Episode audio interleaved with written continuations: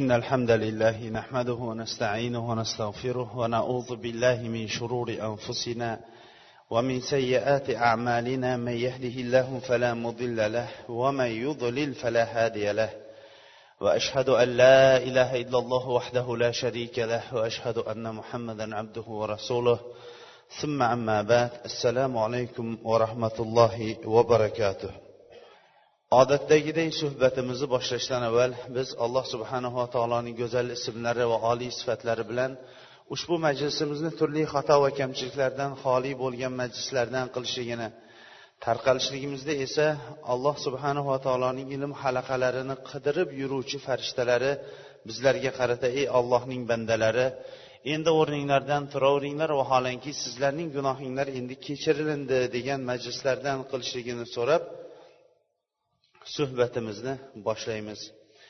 Katta tarixdan qilayotgan darsliklarimiz sahobalar eshitishgan vaqtlarida barchalari quvonishdi. Bir birlarini dinni kamolotiga yetganligi bilan quvonib turgan vaqtlarida umar ibn hattob bir chekkada yig'lab turardi. Shunda rasululloh sollallohu alayhi vasallam bu kishini ko'rib ey umar nega yig'layapsiz? deganda biz din kundan kunga ziyodalashib kamolotiga yetib borayotgan edi. Endi din kamolotiga yetdi. Qaysi bir narsa kamolotiga yetadigan bo'lsa endi unga turli tomondan nuqsonlar kirib boradi dedi. Rasululloh sollallohu alayhi vasallam to'g'ri aytasiz dedi. Rasululloh sollallohu alayhi vasallam xutbalarini tamomi yetkazganidan keyin bilol roziyallohu anhu peshin va asr namozlariga azon aytdi. So'ngra takbir aytdi rasululloh sollallohu alayhi vasallam arafat tog'ida insonlarga imom bo'lib peshin namozini ikki rakat o'qidi. Keyin esa orqasidan takbir aytdi yana asr namozini ikki rakat qilib o'qidi. O'rtalarida biron bir narsa o'qimadi. Keyin esa qasvo tuyalariga mindilarda o'zlarining turgan o'rinlariga borib turib tuyaning ustida tosh tomonga tuyani qilib qo'ydilarda kabaga yuzlarini burdilarda o'sha tomonga qarab turib duo qilib turdi. Rasululloh sollallohu alayhi vasallamning ortlarida piyoda turgan hojilar bor edi. Qiblaga qarab duo qilib turaverdi to quyosh botguniga qadar. Quyosh botganidan keyin rasululloh sollallohu alayhi vasallam usama roziyallohu anhuni tuyalarining orqasiga mingashtirdilarda muzdalifaga qarab ketdilar. Muzdalifaga yetganlarida shom va xufton namoziga bir azon ikki takbir bilan shom va xufton namozlarini o'qidilar va o'rtasida biron bir tasbehu namoz bilan o'rtasini bo'lmadilar. So'ngra bomdodgacha shu yerda dam oldilar. Bomdod namozini o'qidi. Bomdod namozini o'qiganidan keyin qasvo tuyasiga mindilarda hatto quyosh sal ko'tarilib qolgunga qadar qiblaga yuzlangan holatda duo takbir tahlil aytib turdilar. Quyosh ko'tarilib qolganidan keyin muzdalifadan minoga qarab yo'naldilar.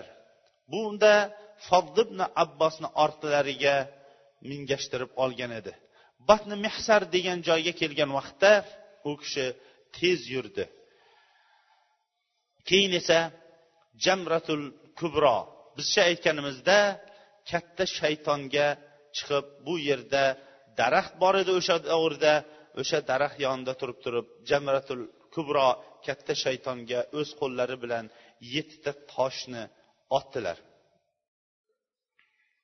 Har bir tosh otgan vaqtlarida takbir allohu akbar deb turib otardi. Keyin esa kelib qurbonliklar so'yiladigan joyga keldilar. O'zlari yuzta tuyani haydab kelgan edi. Oltmish uchta tuyani o'z qo'llari bilan bo'g'izladi. Qolganini esa o'ttiz yettitasini ali roziyallohu anhuga endi qolganini siz bo'g'izlang deb tashlab ketdi. Rasululloh sollallohu alayhi vasallam har qanaqa o'rinda bizlar uchun namuna bo'ladigan jasur pahlavon polvon inson edi. Oltmish uch yoshlarida oltmish uchta tuyani o'zi so'yishligi bu hammani ham kuchi kelavermaydigan masala. Keyin bo'lsa har bir tuyalardan go'shtlarni oldirib umumiy qozonga soldirdida go'shtidan yedi sho'rvasidan ichdilar so'ngra yana tuyalarga mindilarda kabaga qarab yo'naldilar. Allohning salotu salomi bo'lsin. Rasululloh sollallohu alayhi vasallam oltmish uch yoshlarida bir kunning o'zida ham kelib tosh otib ham borib qo'llari bilan qurbonlik qilib ham kabaga kelib tavof hajning tavofini ishladi.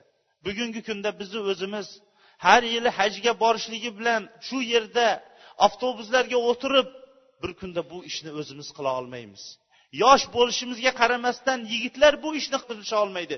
Bunchalik bir kunning o'zida borib shaytonga tosh otib oltmish uchta tuyani o'zi qo'li bilan so'yib sho'rvasini ichib keyin borib kabani bir kunni o'zida tavof qilish degan masala bo'lib ham tuyada yurib qilishligi bu hammaga ham nasib qilavermaydi. Bugungi kunda hamma buni qila olmaydi.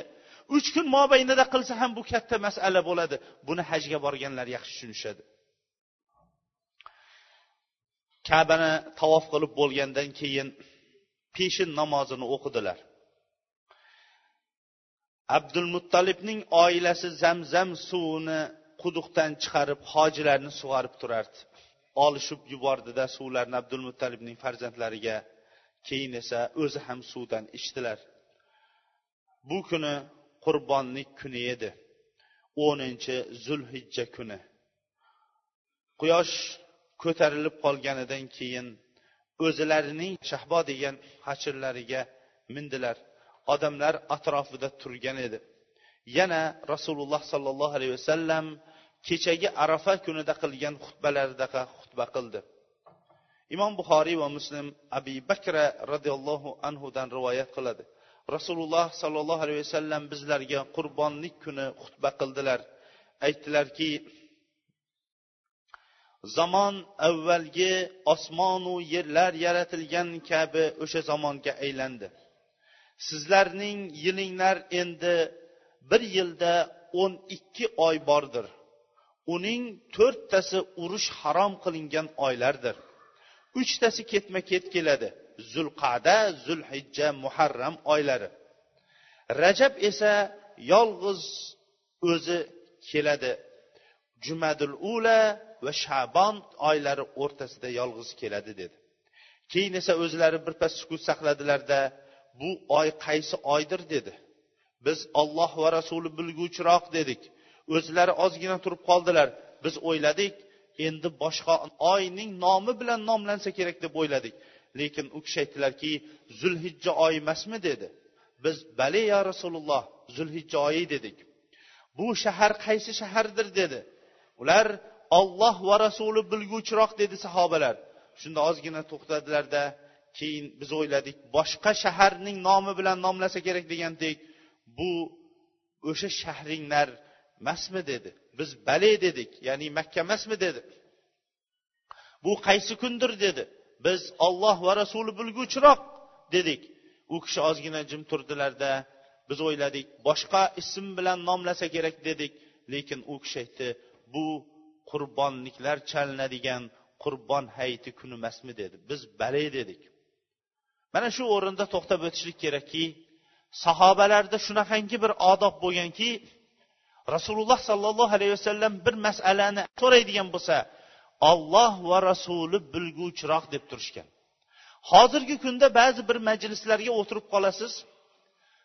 Majlisda bir kishi domla mana bu masala qanaqa edi desangiz siz javob berguningizcha atrofdagilar javob berib bo'ladi.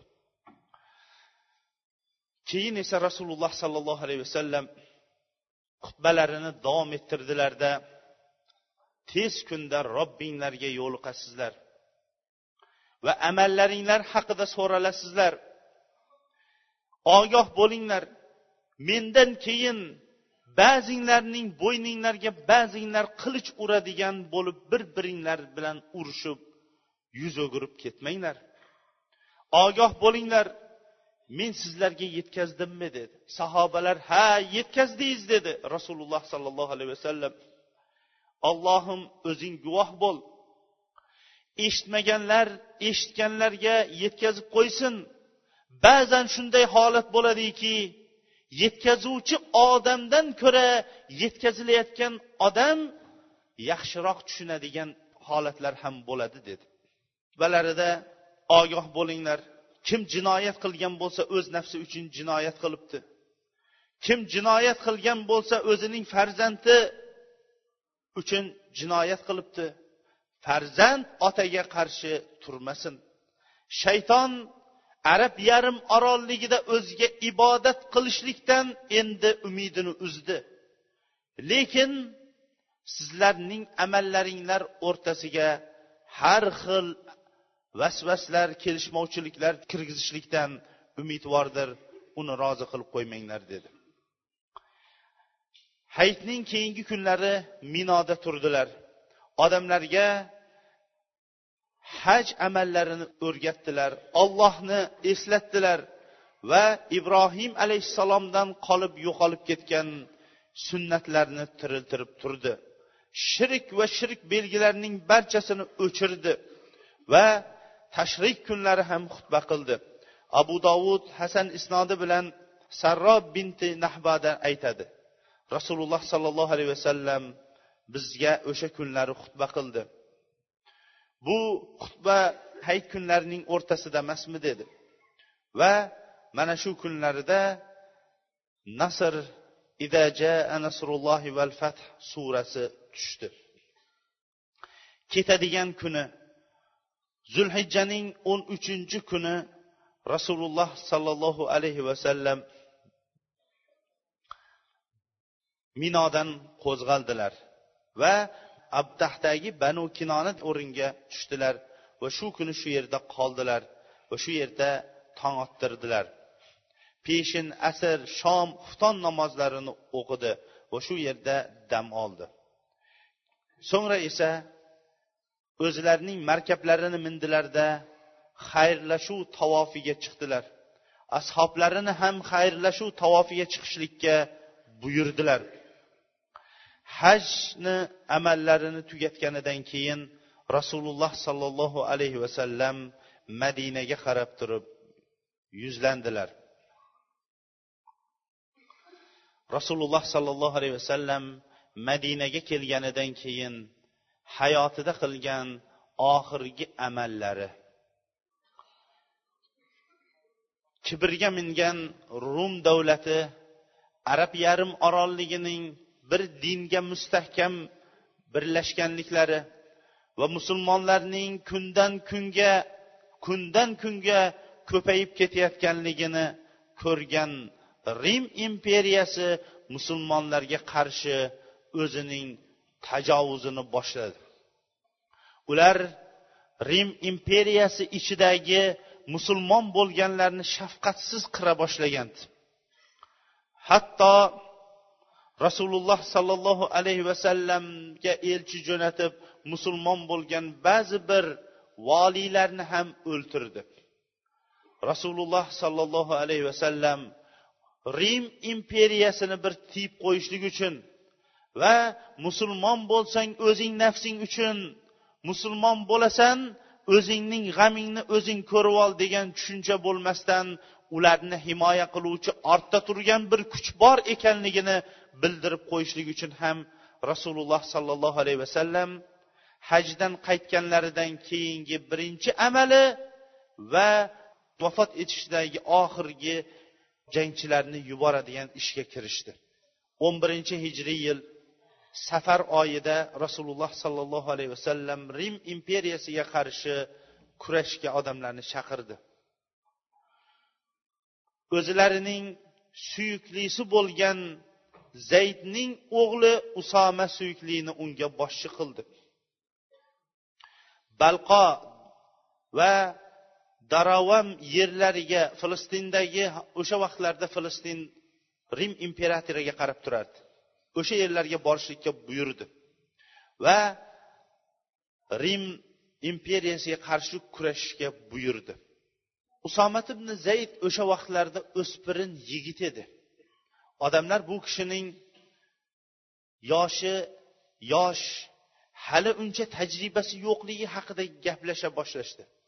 Rasululloh sollallohu alayhi vasallam men qo'ygan boshliqqa sizlar hali ta'na qilasizlarmi? Agar bunga ta'na qiladigan bo'lsanglar uning otasini ham otasini ham boshchi qilgan vaqtimda ta'na qilgandinglar dedi.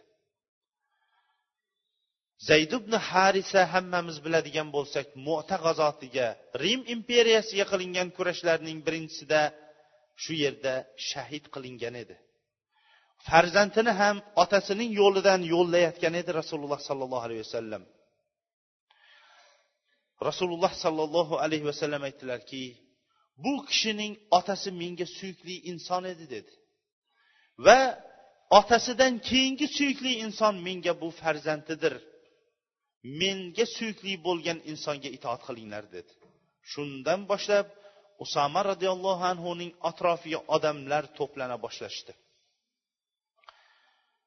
Jangchilar chiqishdi va madinadan bir farsax uzoqlikdagi jurf degan joyga yetgan vaqtda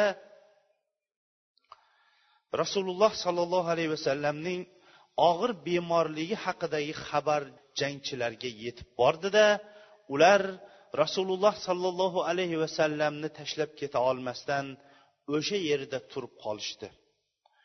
Alloh subhanava taoloning ixtiyori bu jangchilarni abu bakr roziyallohu anhu o'zining ilk bor xalifalik davridagi eng birinchi qilgan amallari mana shu jangchilarni jo'natishlik bilan boshlandi.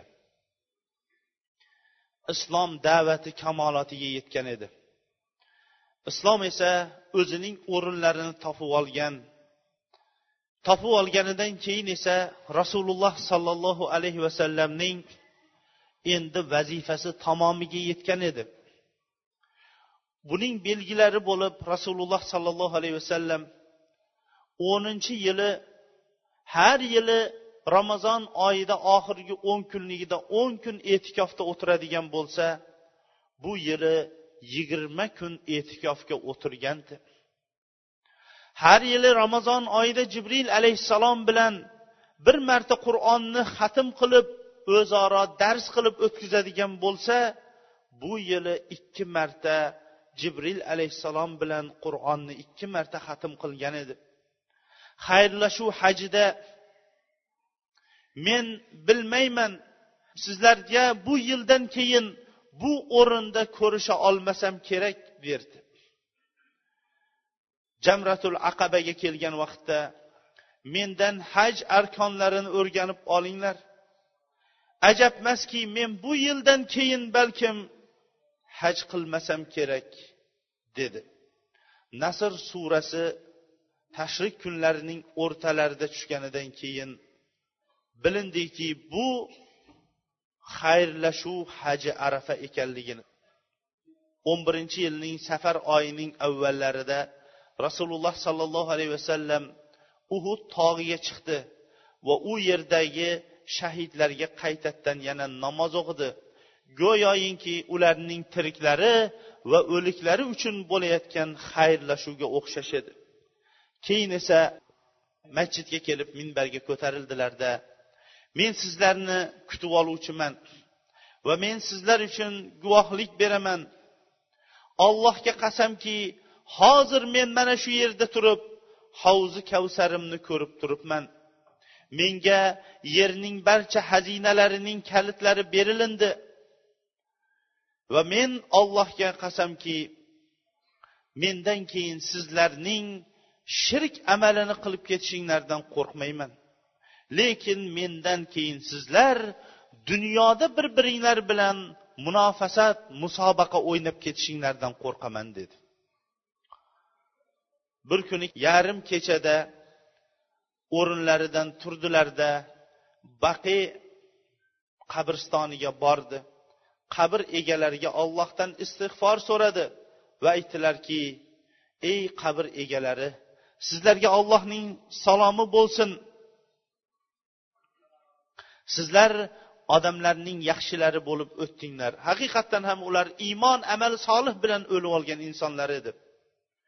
Endi bo'lsa odamlarga fitnalar kelyapti.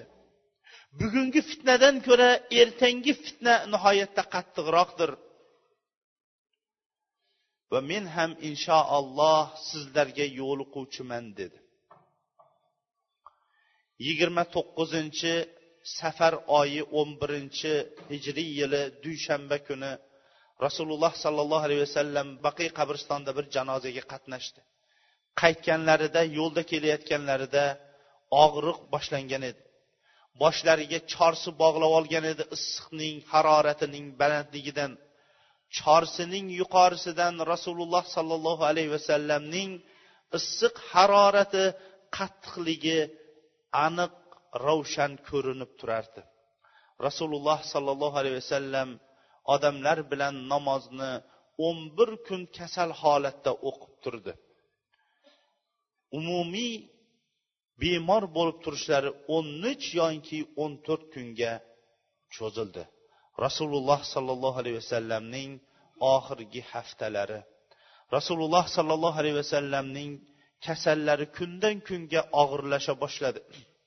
Hatto onalarimizdan ertangi navbat qayoqda ertangi navbat qayoqda deb qoldi. Farosatli zakovatli bo'lgan onalarimiz rasululloh sollallohu alayhi vasallamning maqsadlarini tushundi va o'zlari yaxshi ko'rgan onamiz oysha onamizning uylariga olib borib qo'ydi. Fodl ibn abbos ali ibn abi tolib yelkalarida rasululloh sollallohu alayhi vasallam bu kishining yelkalarida qo'llarini qo'ygan holatda oyoqlari sudralgan holatda boshlarini egigan holatda oysha onamizning uylariga keldi. Oysha onamiz qul auzu bi robbil falaq qul auzu bi robbin nas suralarini rasululloh sollallohu alayhi vasallamning o'zlarining kaftlariga o'qib u kishining o'zlarining qo'llari bilan o'zlariga surib u kishining barakotli qo'llaridan umid qilardiki yaxshi bo'lib ketishligini rasululloh sollallohu alayhi vasallamga sanoqli kunlar qolganday kundan kunga badanining harorati ko'tarilib boraverdi. Aytdilarki isitmasi nihoyatda qattiq ko'tarilib ketgandan keyin turli quduqlardan yetti mesh menga suv olib kelinglarda ustimdan qo'yinglar dedi. Odamlarning barchasi yurib shunday qilishganidan keyin rasululloh sollallohu alayhi vasallam bo'ldi endi yetadi dedi. Keyin esa boshlarini bog'lab olgan holatda masjidga chiqdilar. Keyin minbarga o'tirdilar. Insonlarga buyuk bir xutbasini qildilar. Odamlar atroflarida jamlanishib tinglashib turar. Xutbalarida yahud va nasorolarni olloh la'natlasin o'zining payg'ambarlarining qabrlarini masjid qilib olishdi ular dedi. Go'yoinki bu bilan nasihat qildiki ertaga men o'ladigan bo'lsam ham qabrimni masjid qilib olmanglar dedi. Go'yoinki bu bilan nasihat qildiki biron bir qabristonni masjid qilib olmanglar dedi. Boshqa bir lafzida esa olloh yahud va nasorolarni o'ltirsin o'zlarining payg'ambarlarining qabrlarini masjid qilib olishdi. Gaplarining oxirida aytdiki mendan keyin mening qabrimni ibodat qilinadigan butxonaga aylantirib qo'ymanglar dedi. Keyin esa o'zlari xutbalarining oxirlarida orqa bellarini ochdilar va aytdilarki kimni agar haqoratlab qo'ygan bo'lsam kimni biron bir haqqi bo'ladigan bo'lsa hassayim bilan kelib o'zining haqqini olsin dedi. Hech kim indamadi. Keyin peshin namozini o'qidilar. Minbarga yana o'tirdilar va kimning haqqi bo'ladigan bo'lsa mendan o'sha haqqini olsin dedi. Ansorlardan bir kishi yo rasululloh uchta dirham bor sizda dedi. Ey fodil uchta dirhamni darrov berib yuboring dedi. Keyin esa ansorlarga vasiyat qildi. Sizlarga ansorlarga yaxshilik qilishliginglarga vasiyat qilaman. Agar sizlarning ichinglarda biron bir yaxshi inson bo'ladigan bo'lsa yoyinki biron bir ish ustida bo'ladigan bo'lsa ular ansorlar bo'lsin. Kundan kunga odamlar ko'payaveradi lekin ansorlar kamayib ketaveradi. Ansorlardan bo'lgan kamchiliklarni kechiringlar dedi. Keyin esa rasululloh sollallohu alayhi vasallam bir bandani olloh dunyodagi xohlaganicha dunyo zebu ziynatlarini ixtiyoriga qo'ydi va uning muqobiliga ollohning huzuridagi ne'matlarni ixtiyoriga qo'ydi. Banda ollohning huzuridagi ne'matlarni ixtiyor qildi dedi. Abu said aytadi abu bakr siddiq qattiq yig'lab yubordi. Ota onam sizga fido bo'lsin deb yig'ladi. Biz ajablandik. Odamlar hayron qolib bu qarib qolgan chol rasululloh sollallohu alayhi vasallam bir banda haqida gapiryaptiyu bu kishi esa ota onam fido bo'lsin sizga deb turibdi. Keyin bilsak abu bakr ichimizdagi eng bilgudon bo'lgan odam ekan o'sha banda payg'ambar alayhissalom ekanligini bilgan ekan. Rasululloh sollallohu alayhi vasallam u kishi haqida odamlarning menga eng omonatdor hamsuhbat do'st bo'lgani molidayu jonida u abu bakrdir. Agar robbimdan boshqa zotni men halil do'st qilib olganimda abu bakrni halil qilib olgan bo'lardim. Lekin islomdagi do'stligimiz birodarligimizning o'zi kifoyadir. Masjidga ochilingan biron bir eshiklar qolmasin hammasi bekilsin. Magar abu bakrning eshigi qolsin dedi. Rasululloh sollallohu alayhi vasallamning hayotlarida to'rt kun qoldi. Inshaalloh suhbatimiz davomini inshaalloh kelgusi jumada davom ettiramiz.